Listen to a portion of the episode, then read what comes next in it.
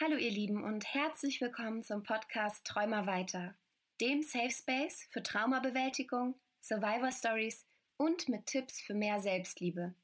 Mein Name ist Katharina und ich begleite euch die kommenden 30 Minuten mit spannenden Gästinnen. Viel Spaß beim Hören und Fühlen. Hallo ihr Lieben und herzlich willkommen zu einer neuen Folge Träumer weiter. Heute spreche ich mit Isabel. Hi Isabel. Hallo. Schön, dass du da bist. Magst du dich mal kurz vorstellen?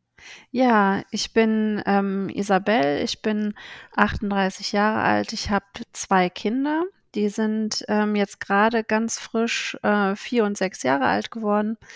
Und ähm, ich bin Sozialpädagogin und arbeite im Angestelltenverhältnis mit äh, Schwangeren und Familien mit ähm, bis zum dritten Lebensjahr. Und ähm, ja, mache mich auch selbstständig oder bin auch selbstständig und begleite da Frauen, die sexuelle Gewalterfahrungen haben auf ihrem Weg zu ihrer traumasensiblen Geburt. Und ähm, genau, das bin ich. Super spannend, da gehen wir auch gleich noch ein bisschen genauer drauf ein. Aber magst du uns vorher noch fünf schöne Dinge aus deinem Leben erzählen? Ja, das kann ich gern machen. Also, das hat, ähm, so ein bisschen auch was mit meinen meinen beiden, ähm, ja, Töchtern zu tun. Und zwar, ähm, finde ich's total schön, wenn wir gemeinsam basteln. Und wir hatten ein ein größeres, ähm, Projekt und haben da Hula-Hoop-Reifen, ähm, gebastelt miteinander. Das war ganz toll, auch das, äh ja, nachher das Ausprobieren. Ähm, dann vielleicht von heute, vom heutigen Tag. Wir waren im, im Garten und haben ähm, ja den so ein bisschen Herbstfest oder Winterfest gemacht. Ähm, das war ganz schön, weil die Sonne auch richtig schön geschienen hat und da dann ja alles so ein bisschen zurechtzustutzen. Das war ganz, ganz gut. Ähm, vor allem, weil die Kleine so richtig toll geholfen hat. Mhm. Dann, ähm, ja, so schöne Sachen sind auch einfach wenn ich mal in Ruhe morgens meinen Kaffee trinken darf. Mhm. Ähm, wenn die beiden dann noch so ein bisschen am Spielen sind oder selber sich dann auch mal anziehen und ich dann einfach nur mal so drei bis fünf Minuten sitzen kann und ganz in Ruhe dann meinen Kaffee trinken kann. Mm. Und ja, so ein, so ein schönes Ding oder so ein, so ein Highlight ist ähm, auch für mich, wenn ich mit einer Freundin zusammen joggen gehen kann. Einfach so eine ja, auch noch mal so eine Auszeit für mich, so vom vom Familien und vom Arbeitstag einfach zu haben, um dann rauszukommen, hm, und dann einfach auch mit 'ner Freundin zusammen mich zu unterhalten und dann dann joggen zu gehen. Und, ähm, ja, was jetzt, ähm, auch durch die Geburtstage einfach noch mal so, ja, reaktiviert wurde oder eigentlich jedes Jahr reaktiviert, äh, wurde, ist so auch die ähm, Geburtsbegleitung meiner Kinder, also was, was für ein, für ein Glück ich da hatte oder was, ähm, wie schön es einfach war, da so eine gute Begleitung zu haben und ähm, ja, einfach auch ja, schöne Geburten erlebt zu haben. Das ist voll schön, weil das ja quasi auch direkt den, den Übergang zu unserem Thema macht. Mm, du machst traumasensible Geburtsvorbereitung. Was kann man sich darunter vorstellen? Ähm, also, was man sich erstmal da nicht drunter vorstellen kann, ist äh, also, ich bin keine Hebamme, sondern ich bin Sozialpädagogin. Das heißt, alles so, was diesen medizinischen Bereich angeht, das, ähm, bespreche ich mit den Frauen nicht, sondern das, ähm, ist dann auch gut bei den Hebammen aufgehoben. Was ich mit den Frauen mache, ist einfach zu schauen, was sie für ihre Geburten brauchen. Also, zu gucken, ähm, welche Trigger könnten auftauchen? Also, was sind so typische Trigger, die während einer ja, auch schon während der Schwangerschaft, aber dann halt auch vor allem während der Geburt auftauchen können? Und dann halt zu gucken, gibt es Möglichkeiten, diese Trigger zu umgehen? Oder, ähm, brauchen die Frauen dann noch mal auch einfach Dinge an die Hand, wie sie durch diese Trigger gut durchgehen können? Also, was passiert, wenn sie dann dissoziieren? Wie kommen sie dann auch wieder zurück? Oder ähm, gibt es auch Möglichkeiten, dass sie halt wirklich im Hier und Jetzt einfach auch bleiben können, um die Geburt dann auch so zu erleben, wie sie sie auch erleben möchten? Und ähm, da schreibe ich dann mit denen zum Beispiel auch einen Geburtsplan, damit, äh, damit sie auch was an der Hand haben, um das dann auch als Kommunikationsmittel nutzen zu können mit der, mit der Hebamme oder dem Geburtshilfeteam. Ist ja dann auch die Frage, wo dann die Geburt auch stattfinden soll. Das heißt, du bist quasi zusätzlich zu einer Hebamme dann mit dabei. Also es gibt eine Hebamme und dich. Genau, im besten Fall ist eine Hebamme dabei. Genau, das wäre so meine mhm. Wunschvorstellung, dass, ähm, dass die Frauen auch eine Hebamme haben ja. und im, im besten Fall dann auch eine 1 zu 1 Betreuung auch während der Geburt dann auch haben. Das ist ja nicht immer so gegeben, ähm, aber dass die Frauen halt wissen, dass, äh, dass es halt auch Beleghebammen gibt ne, im Krankenhaus und dass es halt wichtig ist, dass sie sich da auch am Anfang der Schwangerschaft schon drum kümmern. Mhm. Oder ähm, wenn sie halt zu Hause gebären wollen, ne, dass es halt wichtig ist, da auch wirklich am Anfang schon eine Hausgeburtshebamme zu suchen. Oder dann halt auch eine ähm, Geburtshaushebamme, wenn es dann ins Geburtshaus gehen soll. Äh, und welche Möglichkeiten es dann halt noch gibt. Also zum Beispiel auch eine Dula sich an die Seite zu holen, die dann auch wieder nicht das Medizinische übernimmt, aber so dann auch wirklich während der Geburt mit im ja, Geburtsgeschehen mit dabei ist und da so auch die psychologische Unterstützung dann auch mit, noch mit unternimmt. Für alle Menschen, die gerade zuhören, was ist eine Doula? Mm, es ist ähm, ja eine ähm, Geburtsbegleitung, ähm, die die Frauen wirklich auf ja, psychologischer Ebene unterstützt und ähm, ja stärkt, dass sie dann auch wirklich so durch den Geburtsprozess gut durchgehen können, die dann auch von den Frauen im Vorfeld schon genau wissen, was sie möchten, was sie nicht möchten und dann auch ähm, ja die Frauen darin auch unterstützen können, was sie da halt dann auch während der Geburt brauchen. Na, also im, im ähm, Idealfall sind sie ja in einem geschützten Rahmen und äh, die Leute, die drumherum sind, wissen, was die Frau halt gerade braucht und unterstützen die Frau in dem auch, dass sie das auch bekommt, was sie da gerade braucht. Und ist das üblich, dass ähm, quasi so viele Personen involviert sind in ein, eine Geburt. Also ich habe noch keine Kinder, ich habe mich auch mhm. noch nicht so intensiv damit beschäftigt, ähm, wen ich dabei haben würde. Aber so von meinem Verständnis ist doch eigentlich erstmal nur eine Hebamme dabei, oder? Also im, ähm, im Normalfall, also wenn du dich gar nicht damit beschäftigst, ist es so, dass, ähm, dass die meisten Frauen dann ja ins Krankenhaus gehen und dann äh, gibt es im Krankenhaus ein Schichtsystem und dann hast du die Hebamme, die gerade dann da halt Dienst hat. Mhm. So. Äh, für Frauen, die auch eine traumatische Erfahrung haben, ist das nicht immer so ganz ideal. Mhm. So, weil es eine fremde Person ist und ähm, ich komme da in eine sehr verletzliche Situation, wenn ich, ja, wenn ich gerade gebäre. Ähm, und da macht es für mich schon Sinn, dass wirklich eine vertraute Person da ist. Da muss ich mich nur als, äh, ja, als Frau dann auch drum kümmern. Und da die Hebammensituation in Deutschland auch nicht ideal ist, muss das halt ja so früh wie möglich in der Schwangerschaft einfach auch passieren, um dann auch die Chance zu haben, dass ich dann ne, entweder eine Beleghebamme, eine Hausgeburtshebamme oder eine Geburtshaus, ähm, also Hausgeburts- oder Geburtshaushebamme habe ähm, und muss mich da halt ja dann anmelden und drum kümmern. So, dann habe ich die oder dann habe ich meine Hebamme halt an meiner Seite. So. Hm. Das, das, ist, ist aber nicht spannend. genau, aber das ist ja nicht der, der ja der Normalzustand. Ne? Ja. So und eine Dula ist dann halt noch mal was extra, wo man sich dann auch wieder drum kümmern muss. Ähm, die äh, Rufbereitschaft für diese, für die Hebamme, die äh, übernehmen einige Krankenkassen. Ähm, als ich meine Kinder geboren habe, da hat die, meine Krankenkasse das leider noch nicht übernommen. Das heißt, wir mussten das selber noch bezahlen. Ähm, aber mittlerweile übernehmen auch die meisten Krankenkassen dann auch die Rufbereitschaft. Ähm, eine Dula ist eine komplette Selbstzahlerleistung. Ist aber krass. Also theoretisch, also jetzt so von meinem Verständnis vor diesem Gespräch hätte ich gedacht, man hat das Recht auf eine Hebamme, die man sich selber aussucht. Also quasi so wie ein Kita-Platz. also hast du ja auch. Ähm, also du, also die ähm, Nachsorgehebamme, also die, mhm. da werden die Kosten ja komplett auch übernommen. Ähm, nur wenn du halt wirklich die also deine Hebamme halt unter der Geburt haben möchtest, dann ähm, kommt halt die Rufbereitschaftspauschale noch mit dazu. Mhm, verstehe, okay.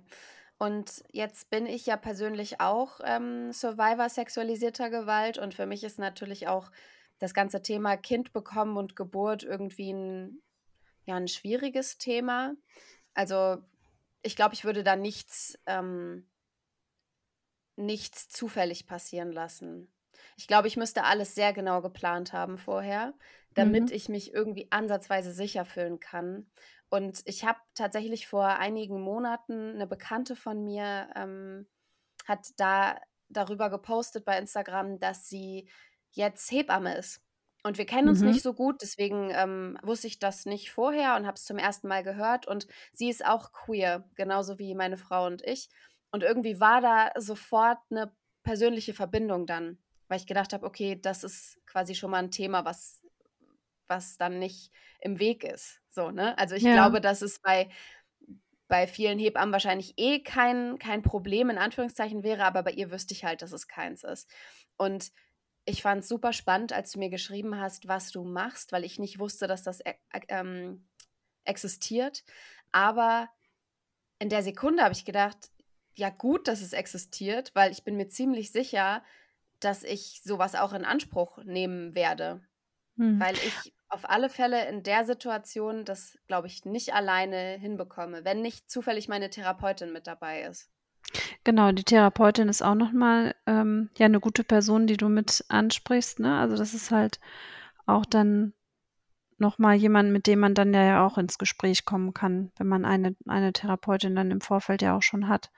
Was ich auch wichtig finde, dass man einfach, ähm, ja, alte Traumata einfach auch schon für sich aufgearbeitet hat, ne? So, ähm während der Schwangerschaft kommt einfach auch noch mal, ja, viel dat oder kann viel dazukommen, ne? Es kann auch einfach sein, dass ähm, dass es überhaupt keine keine Bedeutung hat und dass äh, dass man da einfach auch gut durchgeht, auch durch die Geburt und sagt: „Ja, das war jetzt einfach 'ne heilende Erfahrung oder es war 'ne, ja, neutrale Erfahrung.“ Es kann aber auch, ja, sein, dass man merkt: „Oh, ja, ich komme da an an so Grenzen und ich ich merke ja, grad auch bei der, ähm, Schwangerschaftsvorsorge komme ich an so oder komme ich in so Situationen, die mir, Mhm.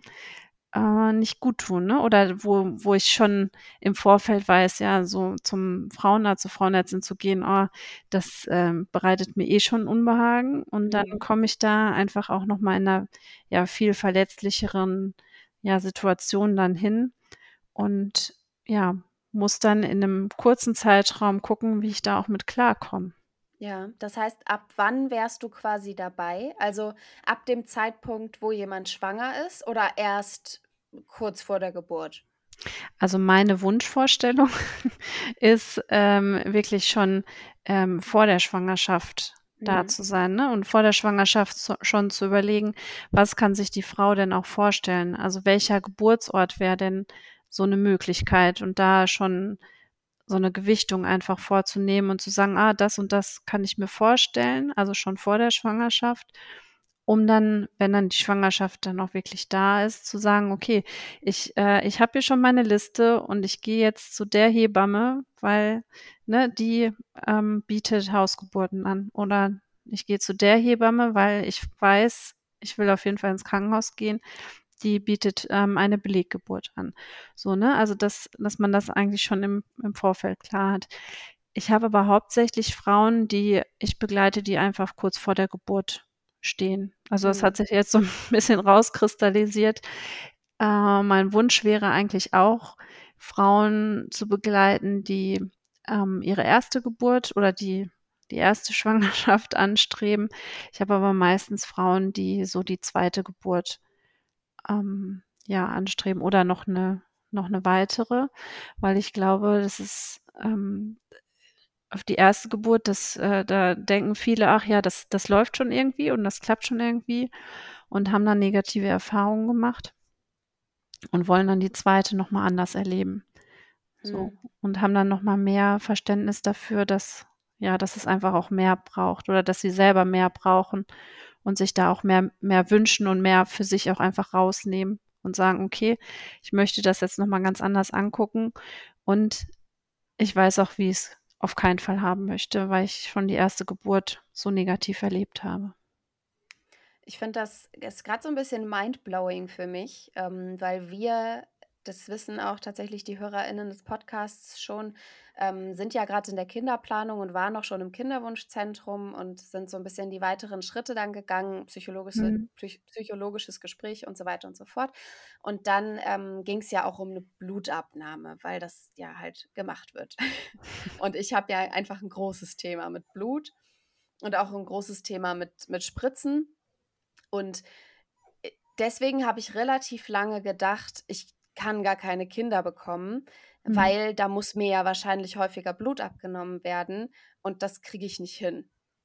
Und als wir dann im Kinderwunschzentrum waren und dann die Ärztin zu mir sagte, so, und jetzt nehmen wir mal Blut ab, und ich dann gesagt habe, nee, also so jetzt kann ich das auf gar keinen Fall, ich brauche einen Termin und ich muss mich vorbereiten und ähm, theoretisch, also so in den letzten Jahren war es so, habe ich dann zwei Tavor genommen und dann war es okay.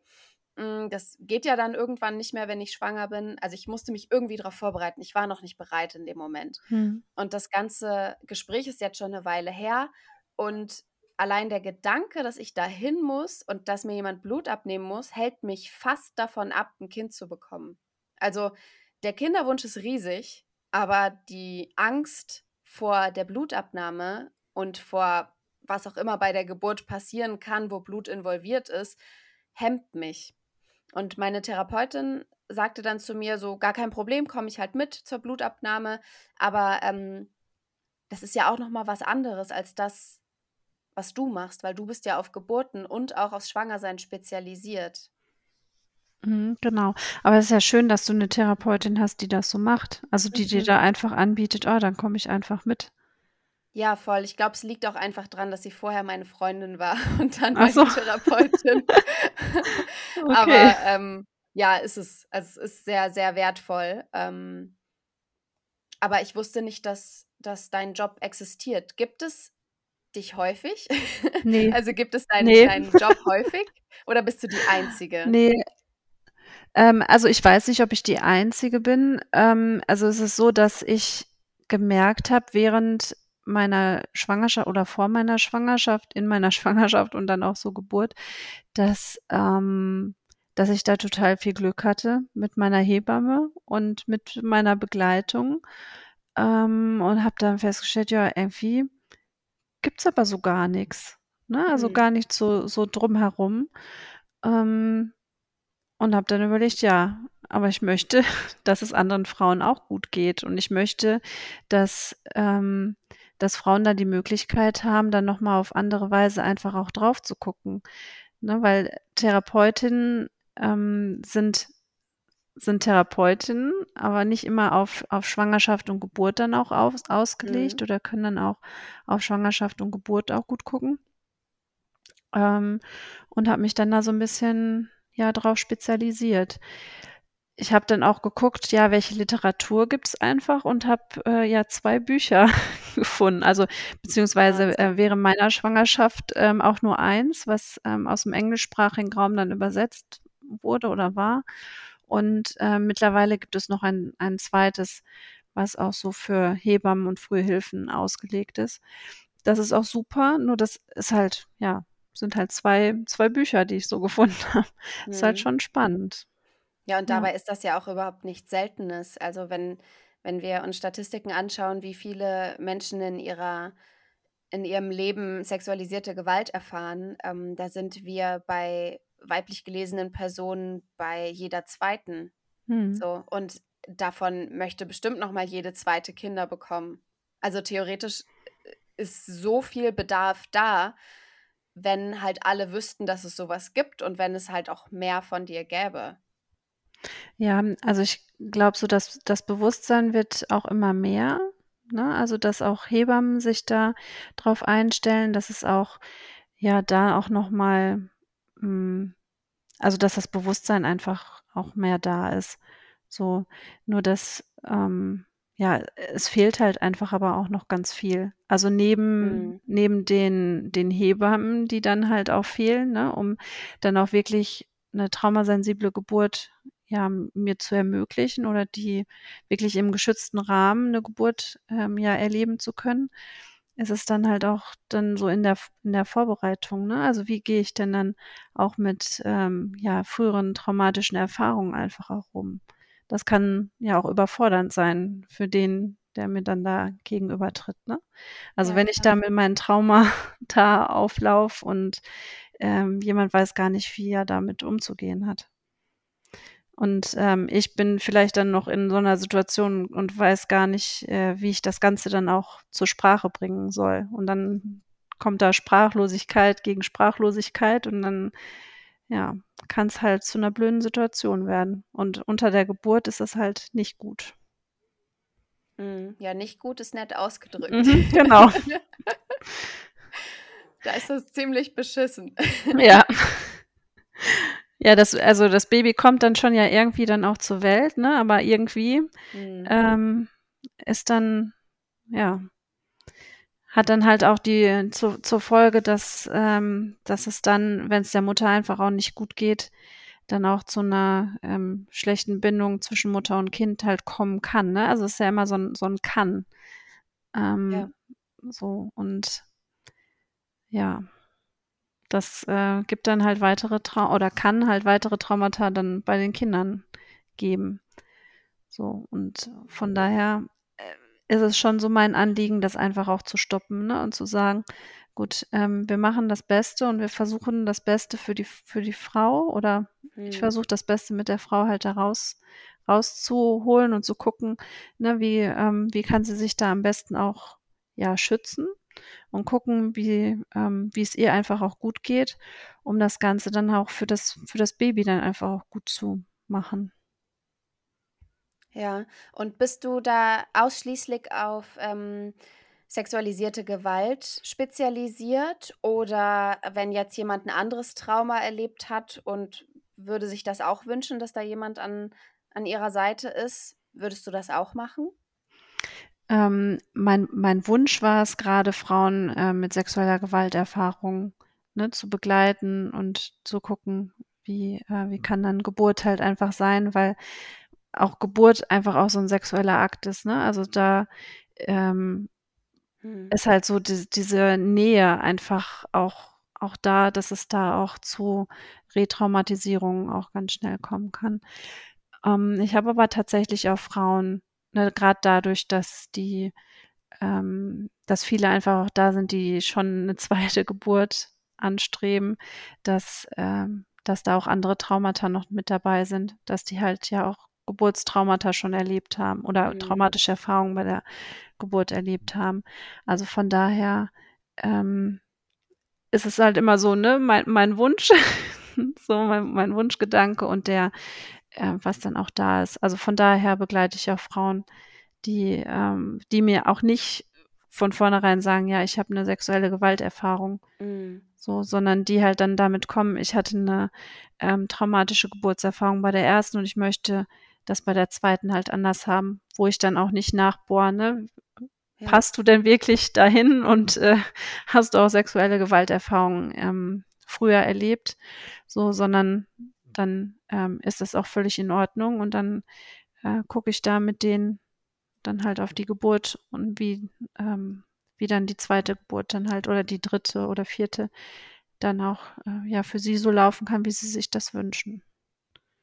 Ich finde das mega gut, dass du das machst und ich glaube, dass das vielen, vielen Frauen auch total helfen kann. Vielleicht auch ja so ein bisschen die, die Angst oder ähm, die, die Sorge vor der Geburt einfach, dass du denen die ein bisschen nehmen kannst. Also zumindest mir würdest du ein bisschen die Sorge ähm, nehmen, glaube ich.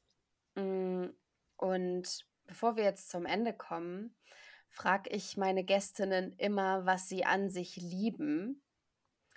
Und jetzt kann ich mir vorstellen, wie du gerade schaust. aber, aber überleg doch mal, vielleicht fällt dir jetzt ad hoc was ein. Was liebst du an dir? Ähm,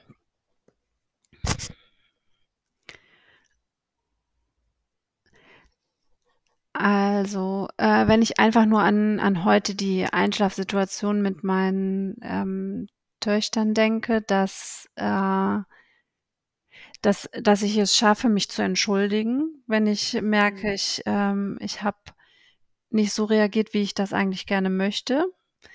Ähm, wenn mir was zu viel wird und ich dann halt anders reagiere. ähm, dann mag ich es an mir, dass ich dass ich denke, dass ich ganz gut zuhören kann. Mhm. Mm.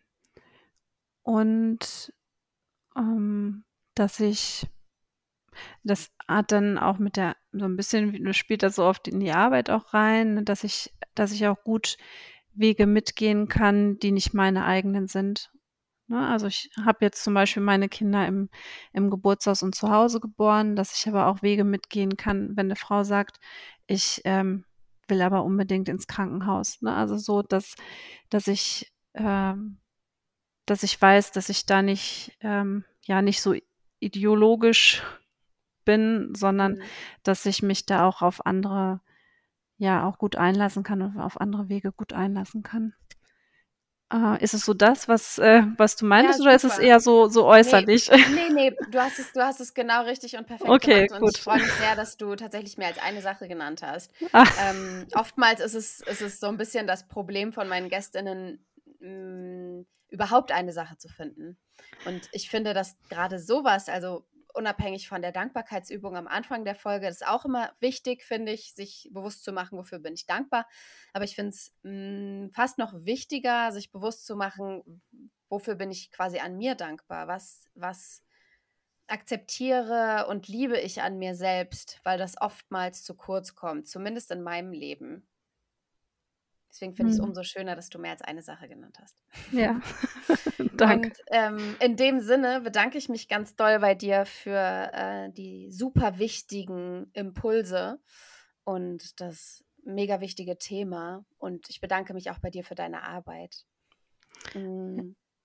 Und euch, liebe HörerInnen, ähm, verlinke ich natürlich den Account von Isabel und die Website. Hast du eine Website? Mhm, Habe ja. ich, ja. Verlinke ich auch in den Show Notes.